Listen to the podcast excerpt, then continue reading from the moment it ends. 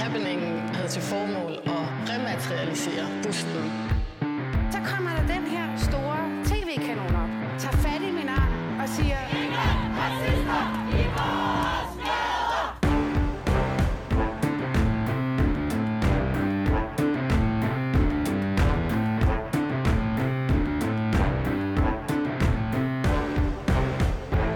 Velkommen til anden time af Baby og Boomer, programmet, der hver uge guider dig igennem den identitetspolitiske minefelter.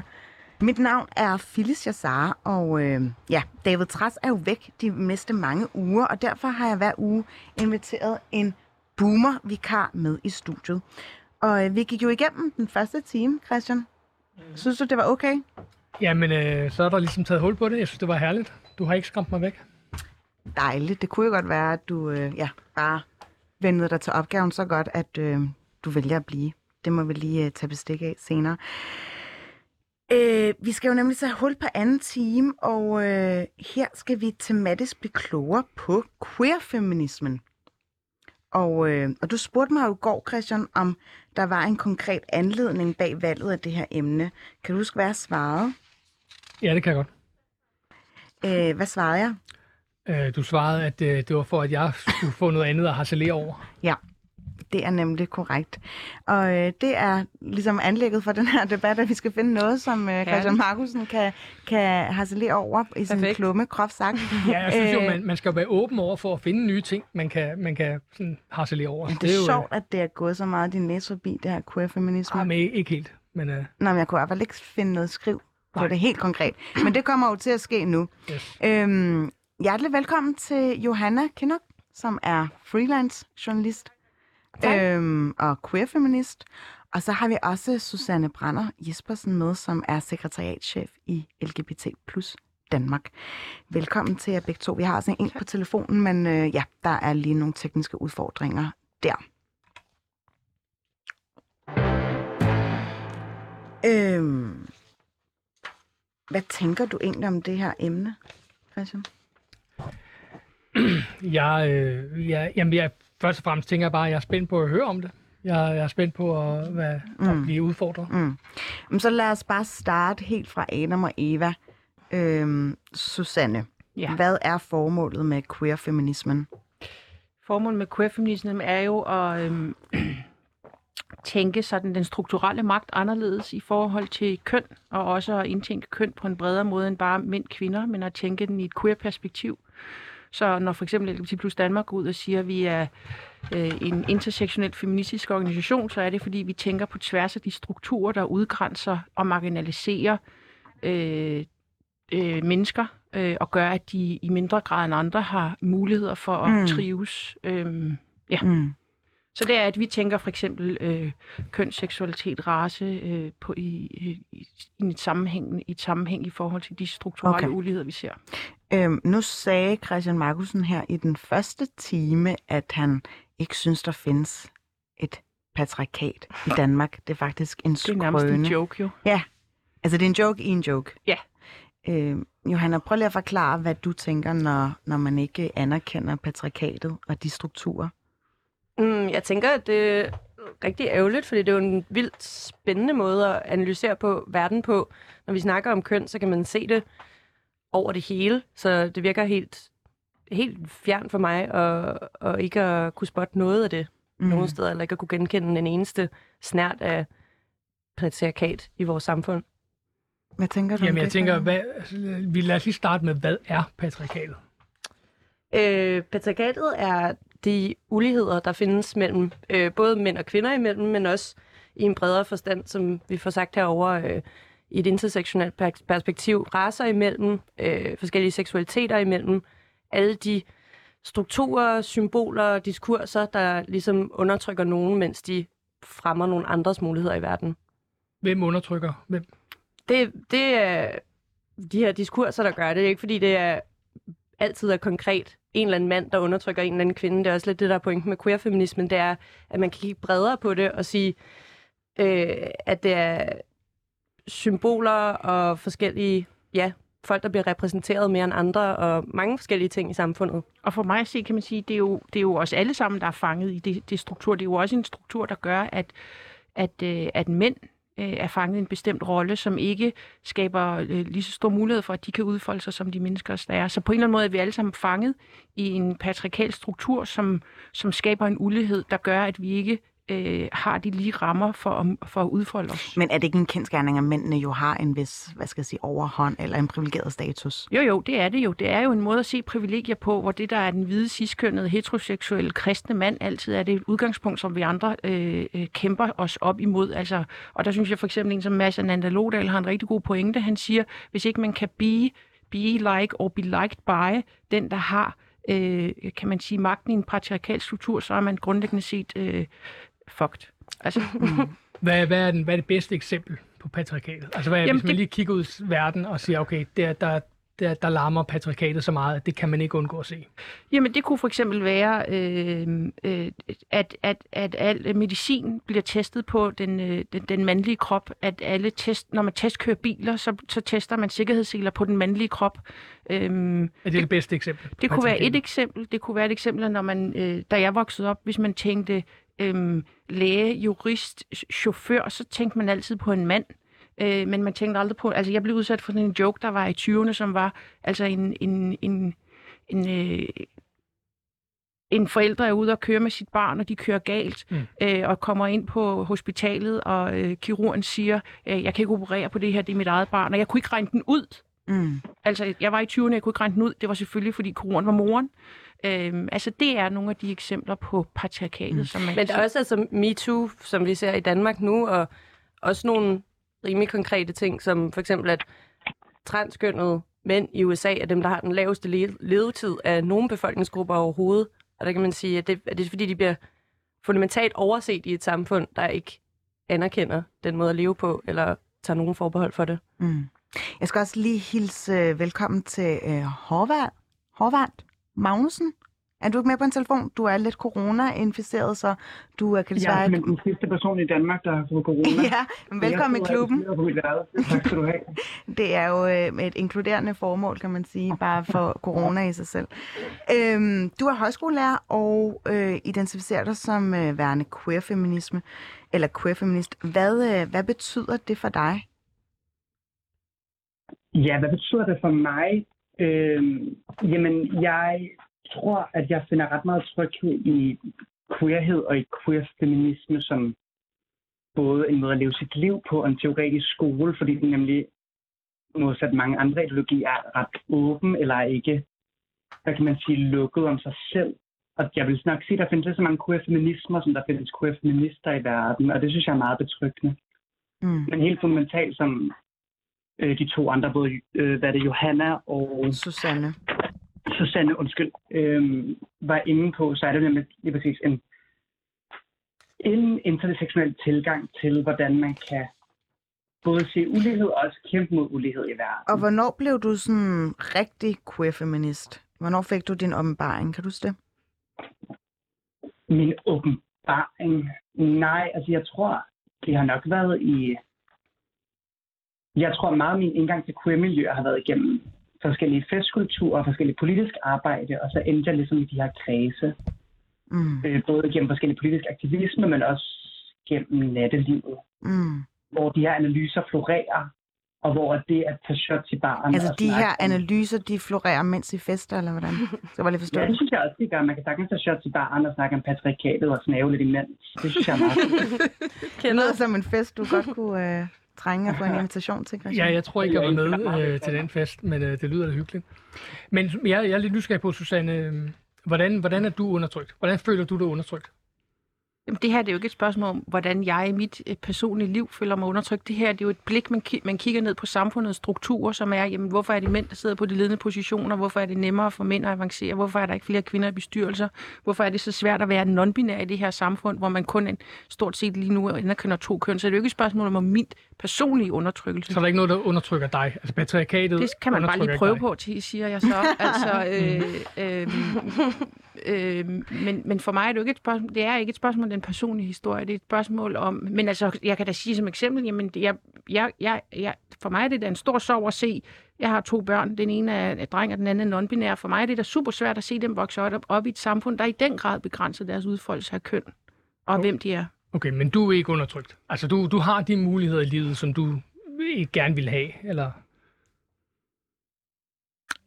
Altså, altså, det har jeg jo nu, men jeg er da opvokset i, et ret, i en ret patriarkalsk mm. familie. Jeg er da opvokset med nogle virkelig, virkelig øh, faste kønsroller, hvor min mor gerne ville have, at jeg skulle lære at sy, men mine brødre skulle ikke. Altså, mine brødre skulle lære at save med motorsav, men jeg skulle ikke. Det gjorde jeg da mega meget oprør mod. Jeg kunne slet ikke se, hvorfor den forskel skulle være der. Mm. Så på den måde, så har jeg da også i min opvækst gjort et, øh, kan man sige, et kæmpe opgør med de kønsroller, som øh, samfundet øh, prøvede at pådute mig. Synes du på ingen måde, det er spændende at, at, at tage de her ting op til forhandling og snakke om, hvordan Jo, det er det, jeg sprog gør og strukturer og sådan Jo, noget? jo, bestemt. men, men du synes ikke, at der er en spændende bevægelse i at udfordre vores måder at være i verden på, ud over de to binære kat- kategorier? Mm, jo, jo, jo, det, det er spændende nok, men det, jeg synes, det første, vi må ligesom få etableret, det er, altså, hvordan er I, hvordan er I undertrykt? Altså, er, er det sådan, så I går og har nogle, nogle drømme om at blive leder et sted, og, og så kan I mærke, at patriarkatet sætter en, en forhindring op til det? Må jeg gerne komme med en kommentar til det? Ja. Øh, men Christian, så var det ret spændende der med, at man bliver ligesom fanget i det her sådan der offer undertrykker binære kategorier, som jeg tror er lidt, måske er ret forsimplet på den snak, som jeg i hvert fald synes er ret spændende. Jeg kan huske, at jeg arbejder nogle gange på Østerbro og gik forleden dag op igennem Østerfejl Marksgade. Nej, ikke Østerfejl Marksgade, den Øster Nordre Fasanvej. Nej, ikke hvad hedder den? Nordre Frihavnsgade. Du gik på Østerbro. Ja, Nordre Frihavnsgade der, og at gå der med min ven, sammen med alle de her sådan der meget pæne, meget rige børnefamilier, og ligesom se det livsforløb udfolde sig, der tror jeg, jeg følte mig ret lykkelig over, sådan, hvor jeg har virkelig en mulighed for at indrette mit liv meget anderledes end den her sådan, måske altså ret smalle kernefamilie mellemleder livsforløb. Så jeg tror ikke, fordi jeg sigter efter en toplederstilling, og jeg sigter måske at efter et samfund, hvor at toplederstillinger heller ikke er den eneste drøm, der findes. Mm. Men, men altså, det, nu siger du, du det der med at leve det liv, du gerne vil. Lever du det liv, du gerne vil? Altså, er der, er der noget til hinder for, at du kan leve den der, det, det, det liv, du der beskrev? Mm, jeg tror, at de største forhindringer for det er den måde, vi indretter vores arbejdsmarked på på mange måder. Hvor nogen bliver stillet udenfor, og nogen ikke gør, og det med, at vi skal arbejde så meget. Og Er, Ja. ja. er det patriarkatet? ja, det vil jeg sige, det er helt sikkert. Mm. Jeg tror, at patriarkatet udmunder sig på mange måder, men det udmunder helt sikkert den måde, vi har indrettet. Hvad er, det for en arbejds, hvad er det for en arbejdsliv, du gerne vil leve så i det her patriarkatfri samfund? Mm, jeg tror, at arbejde er en virkelig smuk ting, hvis det er en invitation ind til at skabe en smuk verden sammen. Men at skulle arbejde 37 timer eller mere for en eller anden kapitalist, der kan sidde og tjene nogle penge, det ved jeg ikke om nødvendigvis er lykken. Men der findes jo arbejde, der, er, øh, der ikke er for en kapitalist, eller som er Hvad deltidsarbejde. Altså, der findes jo deltidsarbejde, og der findes arbejde, som ikke er for en eller anden ond kapitalist. Altså, jeg, jamen, jeg, er bare, jeg er bare nysgerrig på, er der noget, er der noget til hinder for, at du kan leve det liv, du gerne vil? Altså, sådan helt konkret, er der nogle ting, du gerne vil, og så kan du bare se patriarkatet stå i vejen?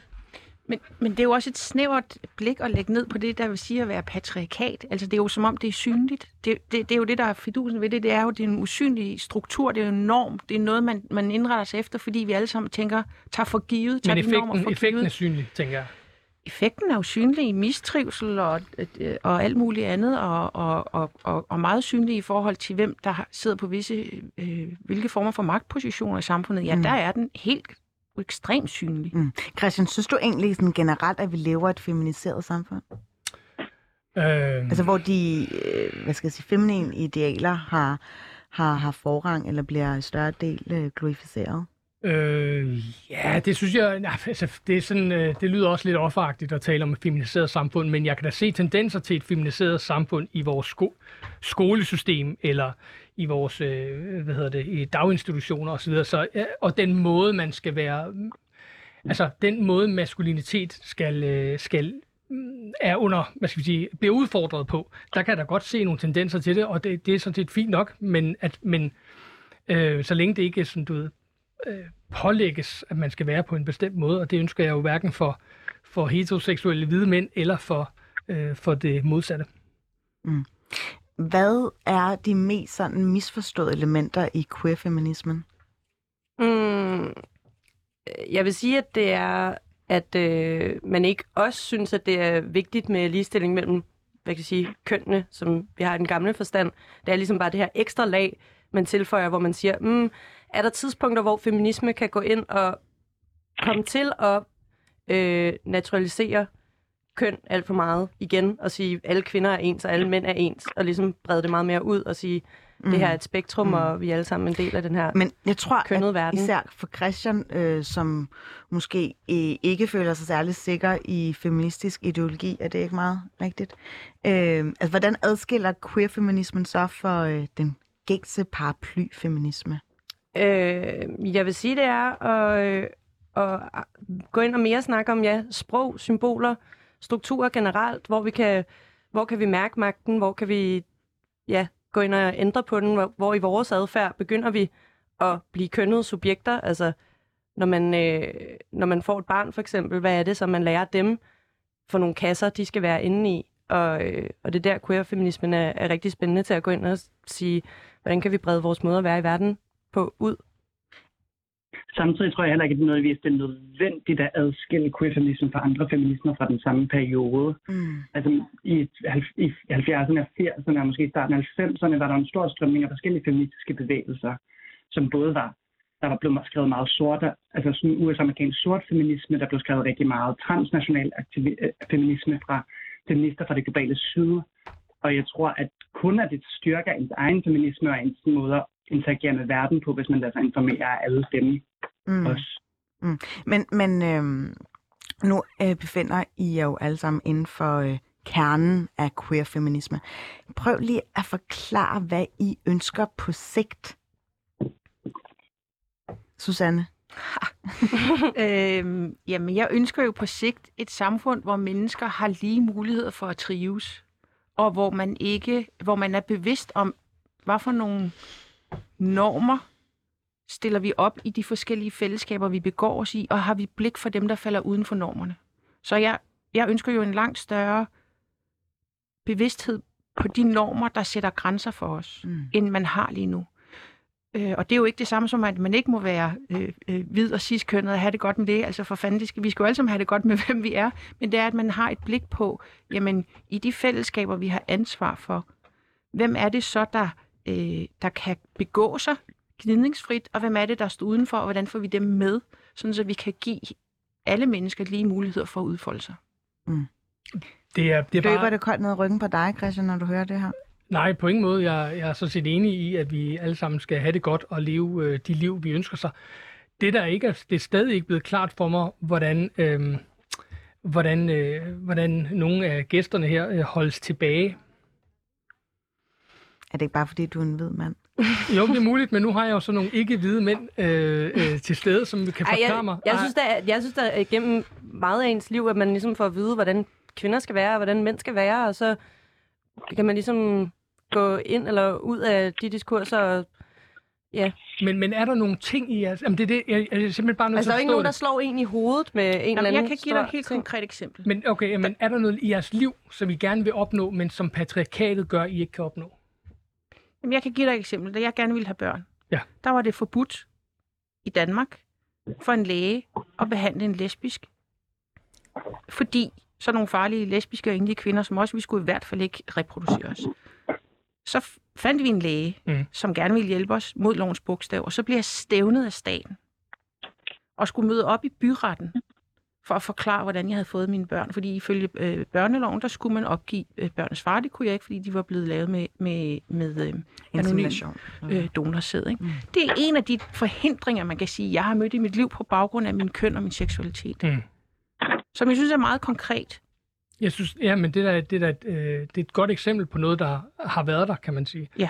Nu er vi heldigvis, Vi heldigvis kommet videre. heldigvis kommet videre, og ikke Ja. mindst takket være øh, øh, din organisation og, og, og, og dem, der står på det. Så det, det synes jeg er rigtig fint. Det er Men synes du så, vi har opnået perfekt ligestilling nu, eller hvad er det, du siger? Øhm, jeg synes... Nej, det vil ikke være perfekt. Nej, øh, nej, og det har vi ikke. Og det har vi ikke, fordi det er kvinder, der får børn, kan man sige. Så allerede der er der jo en biologisk øh, grund. Altså, der, er- der er sådan en biologisk ting, der er bare meget svær at komme udenom.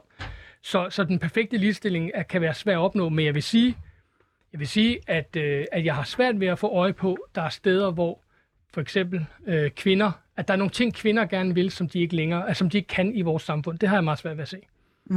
Jeg har, ikke svært, jeg har svært ved at se, at, at, at, Mm. mm. at kvinder er, er, øh, skulle være øh, undertrykt, for eksempel. Men det der eksempel er, øh, tror jeg heller ikke er særlig gammelt. Nej, mine tvillinger er 15. Ja, så det er 15 år gammelt, og det er ikke, det er, ikke- det er ikke sådan, det er i dag.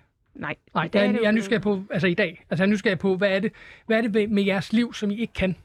Men det ser jo også, altså for eksempel i, øh, nu har vi lige fået samtykkeloven og sådan nogle ting, men der har jo været masser af ting med, hvordan mænd og kvinder og alle imellem kan ud, udfolde sig seksuelt, som jo Mm. stadig findes i verden. Mm. Altså, Men jeg bliver også nysgerrig på, hvorfor du er så interesseret i den individualiserede historie, fordi det vi snakker om, det er jo det her en strukturel ulighed.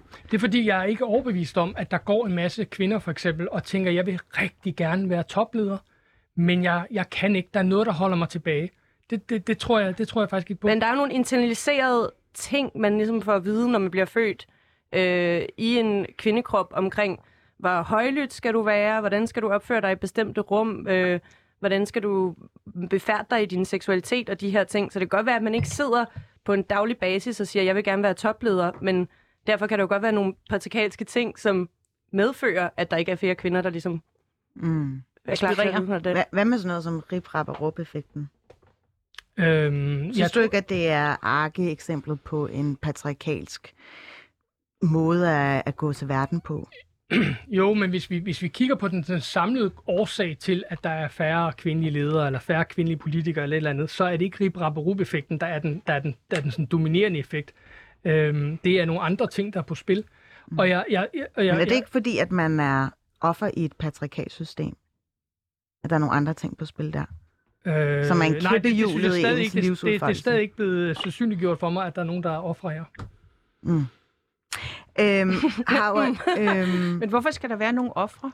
Altså, fordi, hvor, hvor- hvorfor skal det ikke bare være, at vi har indrettet os i et system, som ikke skaber størst mulig trivsel for folk lige nu? Fordi der er nogen, der er begrænset i forhold til deres udfoldelsesmuligheder. Det behøver jo ikke at, at føles som et offer. Altså, hvorfor skal der være nogle ofre? Det, det her, det er et Det handler mere om en drøm, altså, end det handler om at være tilbageskuende og kigge på ofre. Det handler om, hvad vi gerne vil opnå, ikke? Hvad, er- og hvad er drømmen? Altså, ja, øh, Drømmen for øh, mig ja, er at kaste alle fordomme om køn ud af vinduet. mm. Altså fuldstændig. Og så bare lade mig starte forfra. Og så vil der sikkert være nogen, der er maskuline og nogen, der er feminine, men det er ikke sikkert, det udmyndter sig på, hvad man har mellem benene. Mm. Har du aldrig oplevet, at du skulle lide til last for en eller anden forestilling om at være mand på? Mm. Mm, nej, det, det, altså jeg kan ikke lige komme på, jeg kan ikke lige komme på nogen, øh, jeg kan ikke lige komme på nogen, øh, mm. Nogle eksempler på det i hvert fald. Det lyder dejligt. Men, nå, men så, lad mig, lad mig, så, så, så, synes jeg, du skal spørge den derovre. Hvis det lyder dejligt, at jeg ikke øh, øh, lider last på grund af mit, mit, mit, mit køn, så øh, hvad, hvad, hvad kunne det være for en last, altså, som I som kvinder oplever? Øh, Altså for eksempel det der med, at en, ja, en rigtig mand, han, han viser ikke følelser, han er handlekraftig, han græder ikke. Altså mænds øh, følelsesregister er jo nærmest først nu i gang med at blive redefineret, fordi at øh, til dels har man etableret en masse incitamenter for, hvordan man kan være far, og der er blevet øremærket øh, barsel til mænd. Men dernæst er der jo også en del øh, kulturudfoldelse i, at vi ser mænd på fjernsyn, der græder, hvor de ikke står på et stadion, vil jeg mærke. Øhm, Det er også et spørgsmål om, om æstetik på mange måder. Altså Christian, bliver du også ikke begrænset af, nu kan jeg ikke se dig desværre, men at hele din garderobe er reduceret til navyblå og flaskegrøn og koksgrå. det er virkelig godt. Det er er rigtig godt. Det, altså, det, er jo, det er jo en enormt begrænset måde at interagere med verden på, og du slet ikke får til at udtrykke noget af Ja, men altså, nej, jeg har et orange ur, jeg har nogle lyserøde sko, jeg har dem ikke på nu, der har jeg et par brune sko på. Øh, så nej, jeg føler mig faktisk ikke begrænset. Jeg føler, hver onsdag har jeg lyserøde sko på, for der har vi Pink Wednesday på min arbejdsplads, og det, har jeg, det, Det det synes jeg er skønt. mm. Ja. Der er en onsdag. Ja. En, en dag om ugen. Men, men øh, hvis det stod til dig... Nå, jamen, hvis jeg, nej, nej, men prøv at høre. Hvis jeg, hvis jeg ville øh, komme i noget andet, øh, mere flamboyant tøj, eller nogle andre ville, så, så ville det, det, det, det gjorde vi da bare. Mm. Så laver du en dit lav tam. Øh, jamen, nu, nu er det ikke et behov, jeg har, men hvis der var nogen, der gjorde det, jamen fint. Altså, så, øh, så tror jeg, det, ville ikke være noget problem. Men, men Christian, det er jo ikke alles oplevelse overhovedet. Altså, jeg kan tydeligt hu- huske, altså min, mit forhold til beklædning, som er lidt derigennem, jeg tror meget, at meget af min at det, jeg har lært er kommet, så er det også at første gang, jeg tog høje hæle på, der føltes det helt bogstaveligt talt som noget, der var meget beskidt. Altså noget, man ikke måtte. Mm. Noget, som, som jeg gjorde i hemmelighed, fordi folk ikke måtte se det, fordi det var enormt skamfuldt og indeholdt en masse skam. Mm. Og de her ting eksisterer stadig. Mm. Og jeg ved godt, at snakke om beklædning og æstetik er meget snævert i forhold til at snakke om øh, folks forhold til bolig og øh, snakke om alle mulige andre materi- mere, mere, mere, meget mere materielle ting. Men det er bare et ret tydeligt eksempel på, hvor kropsliggjort den her skam er. Og det tror jeg stadig eksisterer på mange måder, at kjoler er forbudt for mænd, for folk som os kristne, som er blevet socialiseret som mænd. Vi må ikke særlig meget. Vi, vi, er jo, vi er jo mænd. Er Nu kan jeg ikke se dig, men nu kan jeg ikke se dig, men det, det, det, jeg tror på dit navn i hvert fald, at du er en mand. Jeg er i hvert fald en mand. Og det er ikke noget, jeg er socialiseret til. Det er jeg jo. Okay. Jeg tror, at vi to har meget mere potentiale, end at lade os selv reducere til en meget mere sådan der snæver kategori, som vi Mm. kalder for mand. Nå, jeg er da meget andet en end en mand. Jeg er da meget andet end en mand, men jeg er da også en mand. Okay. Men, men Ja. prøv lige at gå, komme ind på det her med, hvorfor det er særlig vigtigt at ligesom udviske de her øh, udvendige, øh, hvad skal jeg sige, kønsspecifikke øh, træk, altså kendetegn.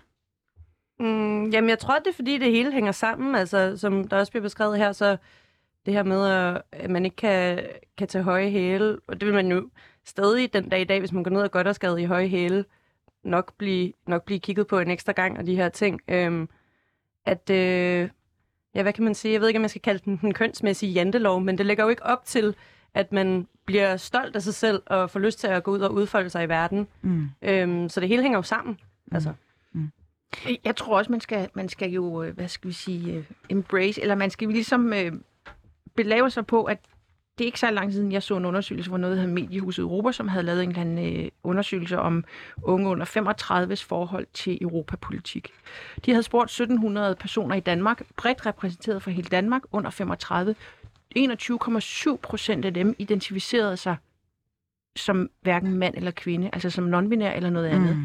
Så derfor kan man godt sige, jamen, man kan jo godt stå på sin, øh, kan man sige, øh, hest og sige, jamen sådan her er det, og sådan har det været, og sådan bliver det ved med at være. Men der er et opbrud på vej i forhold til Mm. mm. vores opfattelse af køn, som, Mhm. som kommer, og som kommer med en enorm hastighed, og som kommer som en kæmpe generationskløft. Og der vil jeg bare sige, det kan man lige så godt øh, forberede sig på, fordi dem, der sidder på magten i dag, de får de her folk ud på arbejdsmarkedet lige om lidt, og det er en lille overgang. De vil gerne, øh, øh, deres, de vil gerne have, at deres kønsidentitet anerkendes, Mm. respekteres, de rigtige pronomer bruges, og hvis ikke det bliver det, så går det et andet sted hen. Mm. Så man kan lige så godt man kan lige så godt hoppe med på toget Mm. og sige, okay, der er altså et opbrud på vej med noget meget kønsstereotypt.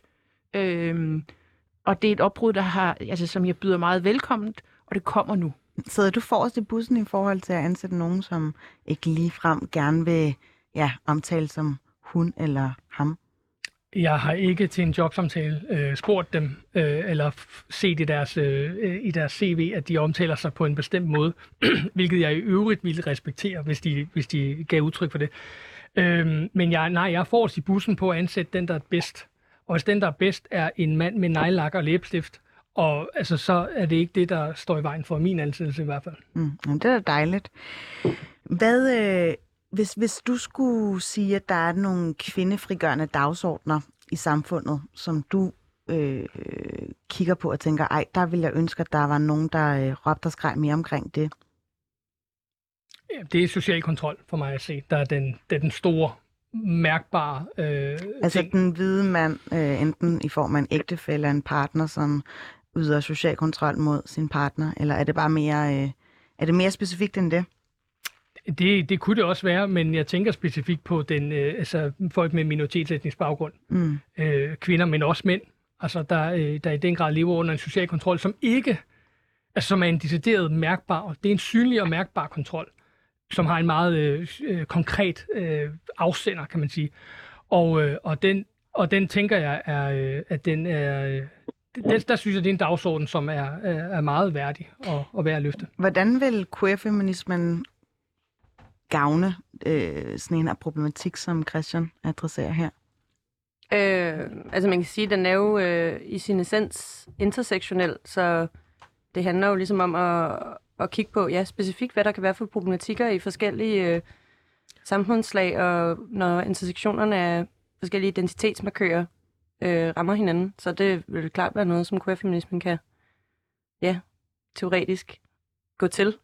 Mm. Men lad, lad, os prøve, lad, lad os prøve ikke at være øh, teoretisk. Altså helt, sådan helt konkret, hvordan kan queer-feminismen hjælpe øh, kvinder, der er undertrykt af social kontrol?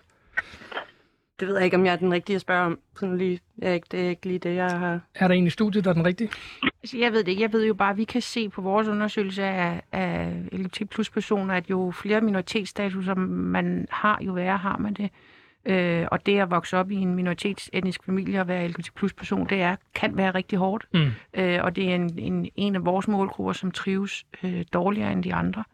Øhm, øh, og og der, der vil jeg jo gå meget praktisk til værks og sige, at noget af det, man gør der, det er jo, at man prøver at skabe trygge rum, man prøver at skabe muligheder, hvor man kan få noget spejling og sige, du er ikke den eneste, der har det sådan her, og finde nogle fællesskaber omkring det. Øhm, og jeg ved ikke, om queerfeminismen siger noget særligt om, om, om fællesskaber og sociale bevægelser, men, men, men, øh, men øh, det, det er jeg heller ikke den Mm. til at udtale mig om. Hvad siger du, Håvard?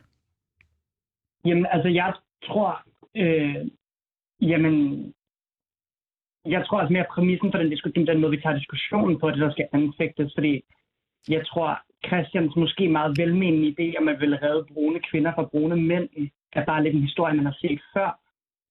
Øhm, og jeg ved ikke helt, om jeg heller er den rigtige til at anfægte, men jeg vil helt sikkert øhm, det skaber både den brune kvinde som en enormt sådan der passiv, et passivt offer, og ja, jeg ved ikke.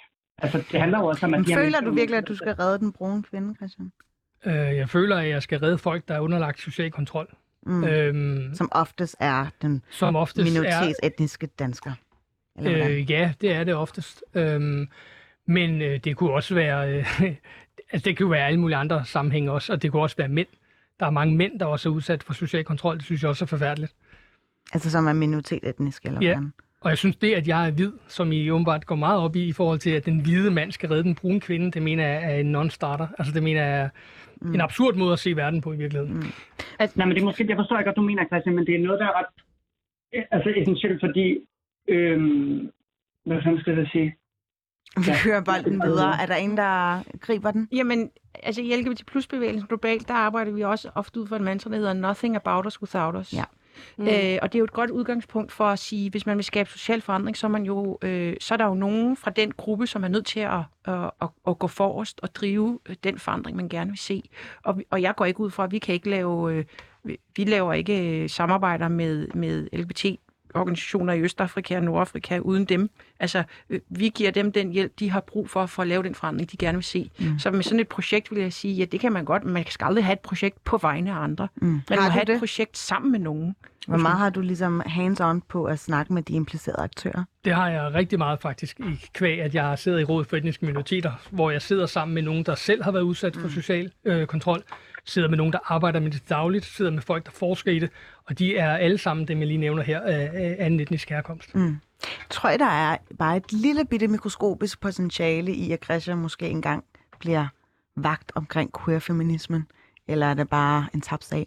Mm, svært at sige. Jeg kender jo ikke Christian så godt, men øh, jeg bare, håber det da. Bare taget udgangspunkt i dagens debat. Øhm, nej, altså, nej, det lyder ikke sådan, fordi det lyder sådan, du er meget optaget af det her med, at der er nogen, der skal være ofre, og det synes jeg er, er virkelig, øh, ja, meget aflukket måde at se, se verden på. Mm.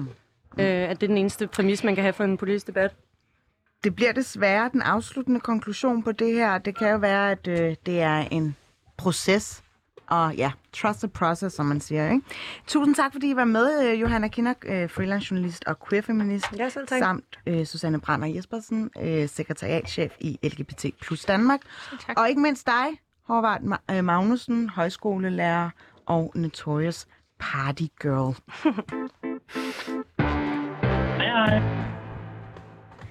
Vi bytter over. Vi skal nemlig tale om noget fuldstændig andet. Øhm, cirka 400 mænd tager hvert år ophold på et herberg eller et mandekrisecenter som følge af vold fra en partner eller en tidligere partner eller sågar et familiemedlem. I over halvdelen af tilfældene har volden ført til frygt for alvorlig fysisk skade eller drab. Det estimerer en ny undersøgelse fra Lev Uden Vold. De voldudsatte mænd har i dag desværre ikke ret til samme type hjælp, øh, type af hjælp, som kvinder har i dag, hvilket bør ændres nu. Øh, og det er netop summen af et debatindlæg, som udkom på politikken her for nylig. Blandt mange af underskriverne var I to, direktør øh, Jakob Astrup øh, fra Mandecentret og øh, repræsentant øh, Marie Nyman Frederiksen fra Lev Uden Vold. Og det skal bare lige bemærkes, at det er Lev Uden Vold, som har været med til at udforme selve rapporten. Øh, bare lige indledningsvis. Hvad er det, der er så konventionelt anderledes i den her øh, rapport, som vi ikke har vidst om før? Men altså for det første, så er det første gang, vi sætter et tal på, hvor, hvor stort er omfanget af det her. Der er jo blevet sagt fra, fra praktikere i lang tid, at vi møder altså de her mænd, der er de her mænd, der har et behov for hjælp, fordi de har været udsat for partnervold eller andre former for vold i nære relationer. Mm. Øhm, men det er helt nyt, at vi har et estimat på, hvor stort er omfanget af Mm. det her Mm. problem.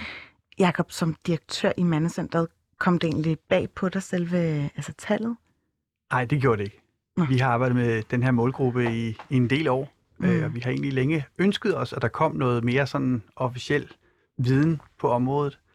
Vi havde fra 15 til 18 et projekt for Ligestillingsministeriet, Ja. hvor vi er begyndt at, at tage hul på det her, og, og havde et over en treårig periode, hvor vi prøvede at dokumentere, hvad er det egentlig for noget, vi ser? Hvad er det for nogle voldstyper, mændene er udsat for? Mm. Og det vil jeg helt vildt gerne dvæle lidt ved, fordi det er jo en ret uhomogen gruppe. Hvad er det for nogle mænd, der oplever det her? Jamen, det er alle mulige mænd. Øh, vi har nogle gange sådan snak, sagt, at vores målgruppe, det er den normale mand. Men, men det, normale findes jo ikke på den måde. Men vi ser for alle grupper i samfundet.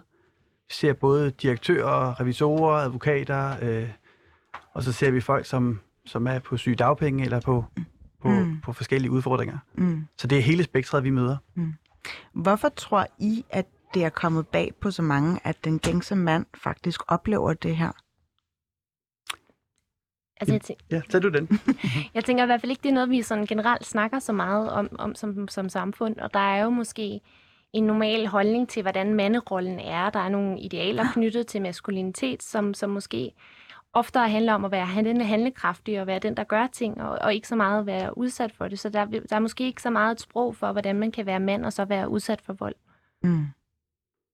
Så er det egentlig den største barriere i selve talesættelsen af den her problematik? Altså, der er jo mange barriere. Der er jo også den barriere, at der lige nu er lovgivningen sådan, at man ikke kan få hjælp som, mm. som Mm, mand. mm. Øh, og det er jo sådan den første nemme barriere at, at lave om på i hvert fald. Så der kan man sige, at det er en begrænsning alene på baggrund af køn. Ja. Jakob. Prøv lige at forklare, hvorfor det er, det er beskæmmende.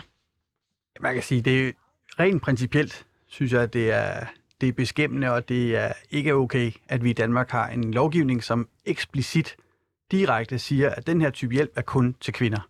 Mm. Øh, Det må være patriarkatet, der har, der har fejlet. Det skal jeg ikke gøre mig til Det- dommer det over, men det ikke, er jeg jo en sige. betydelig lille del af mænd. Altså hvis man til sammenligning med kvinder, der Altså, oplever man- partnervold. Altså det, det, det er jo i hvert fald, når vi begynder at krasse i overfladen, så dukker de jo op. Og vi har jo nok en idé om, at når man har de her tal, så er det jo tal fra mænd, som faktisk har søgt hjælp. Men at der formentlig jo også er en meget stor gruppe af mænd, som ikke ved, de kan få hjælp. Mm. Som lever med vold. Øh, vi hører jo historier fra mænd, som har levet med vold i 40 år. Øh, mænd, som får, hvor deres børn kommer med dem, fordi nu kan de ikke holde ud og se mere, at Mm. far han får tæsk af mor. Er det for stort et tabu? Du var lige lidt inde på det før, Marie. Altså jeg tror, at vold i hjemmet er et tabu for alle. Mm. Jeg Men er tror- det et større tabu end i forhold til kvinder? Ja, det kan man godt have en idé om, at det kunne være, men jeg tror også, at og når man også husker den her lovbestemmelse, altså så skal man jo forstå, at det kommer ud af en historisk kontekst, hvor for 40-50 år siden, der vold i hjemmet, det var jo noget, vi betragtede som et privat anlæggende. Og så har kvindebevægelsen jo kæmpet i mange, mange, mange år for at få det her frem på dagsordenen, mm. for at få flyttet det ud og gjort vold mod kvinder i hjemmet som et, til et samfundsmæssigt problem. Og det er jo i høj grad på det arbejde, vi så i dag står, når vi snakker om vold mod mænd. Mm. De har så bare lige overset manden. Det- Der er jo nok også nogle, nogle samfundsstrukturer, der har ændret sig løbende. Mm. Øh, så der er jo ikke nogen tvivl om, tror jeg, at det, og det, der er flest kvinder, der udsættes for vold i hjemmet. Det tror jeg. De seneste tal siger jo, at det er cirka det dobbelte. Og når det kommer til fysisk personfarlig vold, så tror jeg godt, forskellen kan være større. Det kan sagtens være, at det er 1 til 10 eller 2 til 10. Mm. Men, men vores pointe har bare været, at hvis man bliver stukket med kniv, eller troet med, med slag, med flaske, eller med kølle, eller med et varmt strygejern, så gør det altså lige ondt, og man har lige meget ret til hjælp, uanset om man så kun er en lille gruppe mænd og en stor gruppe kvinder, eller, eller hvordan fordelingen er. Mm. Jeg synes, øh, altså, det er fremragende. Jeg synes, det er en rigtig god øh, kronik, I har lavet. Øh, jeg synes også, det er skønt, at der er kommet den her rapport, fordi det er en problemstilling, som, øh, som jeg også har, har stødt på tidligere. Øh, og særligt den her øh, lovgivningsforskel, der ligger, er jo, øh, er jo helt absurd. Øh, prøv lige at forklare, fordi er det, er det korrekt forstået, at, vi, at der for nylig har været afstemt? Altså, der har været, øh, der har været til en... Der, der har løbende Der- været nogle beslutningsforslag Ja. i Folketinget for både rød blok og blå blok, og de er sådan lidt uenige om, hvordan det skal løses, Ja, men jeg tror, der er en bred enighed om, at det skal løses. ja, og hvad er det, vi venter på? Hvorfor får vi ikke lavet ligestilling på det her område? Jeg tror, at regeringen har ventet på den her rapport. Mm. Vi har haft en del debat med, med flere forskellige politikere øh, over efteråret, og det er ligesom den her rapport, man har ventet på, fordi man har brug for et, et vidensgrundlag, Ja. før man går ud og, og skaber et nyt tilbud, som jo kommer til at koste penge. Og lad os lige stifte lidt mere bekendtskab med det her vidensgrundlag. Øhm, jeres undersøgelse viser, at cirka en fjerdedel af de voldsudsatte mænd har altså været udsat for, øh, for øh, vold fra en nær relation, øh, hvor det er personen, altså den nære relation, som har udøvet volden eller troet med det. Jeg kunne godt tænke mig at vide, er det en øh, udbredt misforståelse, at partnervold altid kun skal udøves fra ens partner i hjemmet? Altså blandt de tal der er det alt overvejende grad, er det partneren. Okay. Det, det er det. Der kan også være situationer, hvor det er altså en 18-19-årig, der bor hjemme, som er udsat for vold fra sine forældre. Øh, og så kan Og det, det også, tæller med i den statistik. det gør det, fordi det er en nær relation, men den alt, alt, alt overvejende store gruppe, det er partnervold. Mm. Og har, har vi, kan vi se noget i forhold til, til de konsekvenser, der har været øh, altså forstået, altså indrammet på den her misforståelse, som har gjort, at man måske ikke kunne løfte det her på et mere præventivt niveau?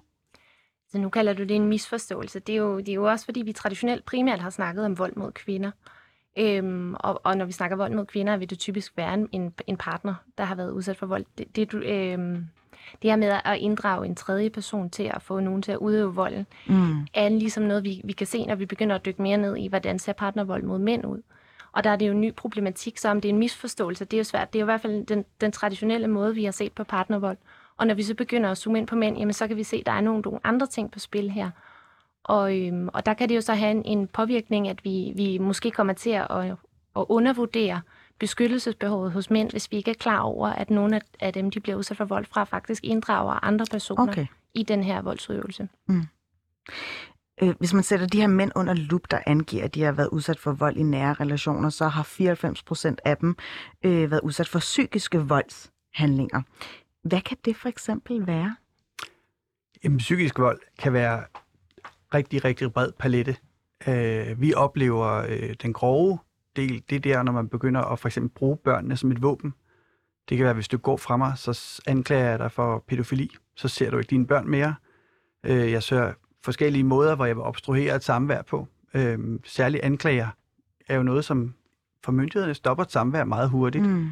Det kan også være den her meget nedværdigende tale, øh, hvor han bliver kritiseret, bliver ydmyget, måske med for lusinger foran børnene, for at vide, at du er også bare en dårlig mand, du kan ingenting, du er stille og roligt bliver han nedbrudt over tid. Mm. Øhm, og, og, men, men den voldsform, tror jeg, svarer også til det, hvad man også vil opleve på kvindesiden. Og så bruger man jo de ting, der er for hånden. Altså man bruger de argumenter, der er, øh, bruger den andens svaghed, øh, bruger den andens køn, prøver at nedværdige personen som den, man gerne vil være, øh, både Mm. som mand eller som kvinde. Mm. Og for, Hvordan, øh, undskyld, og for det så er psykisk vold, altså der er, man kan sige, der er, det er vigtigt for os også at sige, der er, der er højkonflikter, hvor folk bliver, undskyld udtrykket, med nogle røvhuller over for hinanden. Det er ikke nødvendigvis psykisk vold. Psykisk vold er noget, der, der, der sådan har et kontinuum over tid og er nedbrydende. Så, så bare sige, vi, vi oplever også nogle gange, hvor folk ringer og siger, at det, det er udsat for psykisk vold, men, men hvor det i virkeligheden bare er en, en rigtig grim konflikt, øh, hvor, hvor begge to i virkeligheden står og, og lider og kaster med knive efter hinanden. Mm. I overført betydning. I overført betydning. Yes, Ja. godt. øh, jeg, I forhold til det med anklager, altså man anklager hinanden for forskellige ting, øh, hvordan står mænd i, i det spil øh, i forhold til myndighederne? Altså er der, er der en forskel på, øh, hvordan øh, i samværssager og sådan nogle ting, hvordan, øh, hvordan de forskellige øh, mænd og kvinder står sig? Det, det tror jeg, der gør, i, øh, men det ligger meget i fortællingen om en god forælder. I fortællingen om, hvad er det for nogle værdier, man lægger vægt på, når man vurderer godt forældreskab. Og det tror jeg ligger både hos mor og hos myndighederne, men det ligger også hos manden selv. Hvor, hvor vi også ser, hvordan en del mænd i, øh, står i den her konflikt derhjemme. De, øh, de kan mærke, at jeg kan ikke stoppe konflikten. Jeg kan ikke øh, beskytte mine børn mod den her konflikt, så det eneste, jeg kan gøre, det er i virkeligheden at fjerne mig selv. Og så går han. Øh, så er det ham, der, der forlader hjemmet, og ham, der sætter sig ned i bilen med en rygsæk. Øh, ikke fordi han er ligeglad. Øh, det kan nogle gange blive opfattet sådan, og der har vi nogle gange skulle være inde og være talsmand for at sige, det, det er faktisk ikke, det er ikke øh, fordi han er ligeglad med sine børn eller familie. Det er den måde, han kunne beskytte dem på. Mm. Så kan man diskutere, at det er uhensigtsmæssigt, men, men i ham er det i det øjeblik, der trækker han sig, han prøver at beskytte sine børn, øh, og så handler han ved at, at fjerne sig selv. Og har man gjort det, så er det klart, så kan det godt få nogle følger senere i forhold til, jamen det var dig, der gik, mor Mm. står tilbage med børnene. Og så tror jeg også, at det der med at skulle komme med anklager om vold, det, det, ja, der tror jeg godt, det kan være lidt nemmere for en kvinde at komme med en anklage, fordi vi er vant til at tænke, at mænd jo kan være voldelige i hjemmet. Mm. Hvor, hvor forståelsen af, at det er mor, der er voldelig, den, den har måske sådan lige lidt mindre medvind i, Og- i forståelsen. Og øh, når I så øh, får øh, en mand, der har været udsat for de her ting, opfordrer I så vedkommende til at anmelde det? Vi snakker altid med ham om det. Mm. Men det kan også være svært nogle gange at anmelde, fordi at det kan blive betragtet som en konfliktoptrapning. Så hvis der verserer samværssager, så, øh, så er det ikke altid, det er gavnligt for sagen øh, at, at gøre det. Mm. Hvad med I for... Jamen, altså, ja, det gælder vel for begge køn, gør det ikke det? Hvad er det, hvad er det mest øh, opsigtsvækkende, synes du, i den her rapport? Altså, hvad er det som den, den erkendelse, hvor det var sådan et, et wow-moment, hvis der er sådan en? Men jeg synes, altså blandt andet det her, vi snakkede om før, at, at nogle øh, relationer, altså for, for andre til at, at udøve volden, at, at det faktisk er så stort et tal, som, som det er. Øhm, Prøv lige at sætte nogle ord på det. Altså, fordi det, det, altså, jeg, jeg mener, der er et eksempel i jeres kronik, at det er sådan en, der vågner op med en pistol i munden eller sådan noget, og, øh, hvor, det er en, en, en bror eller sådan noget til konen. Eller, Ja. Er det sådan noget, du, du tænker på, andre udøver ja, vold? præcis. Ja. Det, det er også noget, vi har, sådan har kunne, vi har lavet flere undersøgelser om vold mod mænd, og der har vi jo fundet ud af, at det her det faktisk er, er noget, der findes, Mm. men vi har ikke været, været sikre på, hvor hyppigt er det. Og det er vi så noget af det, vi har valgt at spørge til i den her spørgeskemaundersøgelse, hvor vi har kunne se, at alle de mænd, der er udsat for vold, jamen så er det en, en fjerdedel af dem, der har været udsat for det her. Øhm, Mm. gennem At nogen udøver vold på kvindens vejen, kan man Ja. sige. Ja. Og det er jo sådan en måde at, ku- at kunne øge tit, når vi snakker om, om vold mod mænd, jamen så snakker vi om den fysiske styrkeulighed, der jo så er, Mm. mm. som oftest mellem en, en kvinde og en mand. Og det er jo i hvert fald en måde, hvor, hvor kvinden kan være med til at øge sin øh, fysiske styrke og lave lidt om på det øh, ulige styrkeforhold, der ellers vil være. Man skiller jo altid til udlandet, når man skal udforme sådan en øh, ny lovgivning på det her område. Hvilket land øh, har Danmark sådan lavet sig inspirere? Eller i kølvandet på, at vi håber på, at der kommer en lovgivning på området? Altså, Sverige og Norge er egentlig meget godt med. England har lidt, øh, men i Danmark har vi traditionelt nok ikke kigget så meget til andre lande lige på det her felt. Der er det i høj grad sådan vores eget, øh, kan man sige, det arbejde og den vidensarbejde, der er foregået mm. internt i, i landet. Men... Det er jo tydeligt, at vi åbenbart har haltet bagefter. Jeg tror ikke, der er så mange lande i verden, der er helt fremme med Okay. okay. vold mod mænd. Jeg, jeg tror egentlig, at det er de skandinaviske lande, som, som har mest øh, fokus på den del. Mm. hvor man for eksempel i Norge, der skal et krisecenter have både mænd og kvinder. Øh, I Sverige ved, at de kører forskellige tilbud, også rettet mod mænd. Men, men det er et relativt nyt område. Det, er, det har ikke den samme historiske tyngde og dybde, som, som vold mod kvinder har. Og antallet af pladser, der er til, til, øh, til altså, hvad hedder sådan noget, hvad, hvad det hedder, altså steder, man kan komme krisecentre. Ja. At øh, antallet af pladser til mænd er markant lavere, end det er til kvinder, ikke? Jo, Og er også det. lavere, end den forskel i jeres rapport viser, ikke? Men fordi det sker flere, altså det er mere en udbredt problematik blandt kvinder, end det er for mænd. Altså, jeg, vil, jeg tror, uanset hvad, hvordan lovløsningen kommer til at være, så vil der være flere krisecenterpladser til kvinder end til mænd. Mm. Mm. Men jeg tror, at hvis vi får gang i det lidt mere præventive arbejde, hvor der kommer noget, noget fokuseret hjælp, før man skal på krisecenter, Mm. der tror jeg i højere grad, man vil se en udjævning i tallene.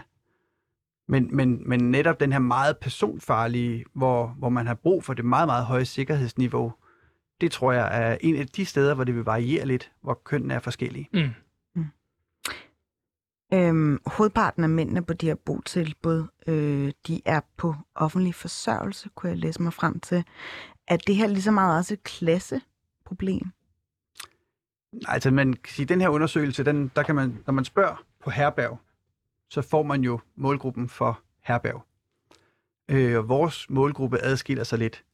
Og vi ser, at, at der er masse, der, der kommer og har egentlig i hvert fald tidligere haft gode jobs. Men når man kommer til i krisecenter, så er det jo ikke lige i går, det blev slemt. Så har man levet under noget længe, og man er blevet nedbrudt over tid. Og man kan have mistet sit job. Man er, altså, man er faktisk i en rigtig dårlig forfatning, når man kommer ind hos os. Så typisk har de haft øh, forsørgelsesgrundlag før. Mm. Jeg tror, det er cirka 20 procent, der har det, når de kommer. Men mange af dem er ret klar til, egentlig også som en del af deres arbejde med sig selv, at finde et job og, og kunne forsørge sig selv igen. Så på de der måneder, de bor hos os, så har vi så nogenlunde dobblet op på, hvor mange der er i arbejde. Mm. Lægger du ind med flere spørgsmål? Øh, nej, Du skal lige det have gør jeg ikke umiddelbart. Øhm, hvad, hvad tænker du i forhold til den her uhomogene gruppe? Altså fordi, at der er så stor forskel på dem, der ligesom er på herbergerne kontra øh, krisecenterne. Er nogle af dem, øh, har de, altså, er nogle af dem nemmere ved at i talsætte pro- problemerne? Eller, eller er det bare en overhængende ligesom, en følelse af, at de, de føler sig sådan lidt faret vild, eller, eller føler sig altså ladt i stikken, hedder det? Nu skal jeg lige forstå. Du siger mændene i forhold til krisecentrene, Mm. altså i forhold til kvinder på krisecentrene. Ja, er det præcis. Øhm, jamen altså det, der er jo også er specielt ved den her gruppe, som vi jo så har undersøgt, det er, at de bliver indskrevet under paragraf, servicelovens paragraf 110, og den lyder, at du skal have en række sociale problemer for overhovedet at blive optaget på de her tilbud. Så det er jo ret svært at snakke om, om, om den her gruppe er så repræsentativ for, for alle de mænd, der bliver udsat for vold, fordi det er jo det er netop dem, der så er kunne blive indskrevet. Du kan ikke blive Mm. indskrevet, fordi du har været udsat for vold som mand. Og det er noget af det, som den her lovgivning forhåbentlig bliver Ja. lavet om og Ja. ændre på. Ja. Mm. Ja. Og med den lovgivning, så følger der jo nogle, nogle rettigheder, at, at hvis du som kvinde bliver indskrevet på et krisecenter, så har du ret til psykologhjælp, og dine børn har også ret til psykologhjælp. Og den ret har mænd ikke i dag. Og I siger jo så nogle gange, hvad, hvad, hvor mange pladser er der på? Undskyld Marie, men jeg bliver simpelthen nødt til at afbryde dig, fordi at, øh, vi skal til at runde af. Jakob Astrup, direktør for Mandecenteret, og Marie Nyman Frederiksen, videnskonsulent for Lev Uden Vold. Det har været en rigtig stor fornøjelse at sende med dig, Christian Markusen. Jeg håber, du har nyttet det lige så meget har som mig. Øhm, mit navn er i hvert fald Phyllis Jassar, og øh, for hver uge, der går, der sender jeg med forskellige artede boomer her fra studiet. Jeg håber, at øh, I synes, at Christian Markusen gjorde det fortrinligt som boomer. Det synes jeg personligt selv. Øhm, I kan lytte til Baby Boomer på alle podcast streaming tjenester. Jeg takker af for nu. Tusind tak skal I have.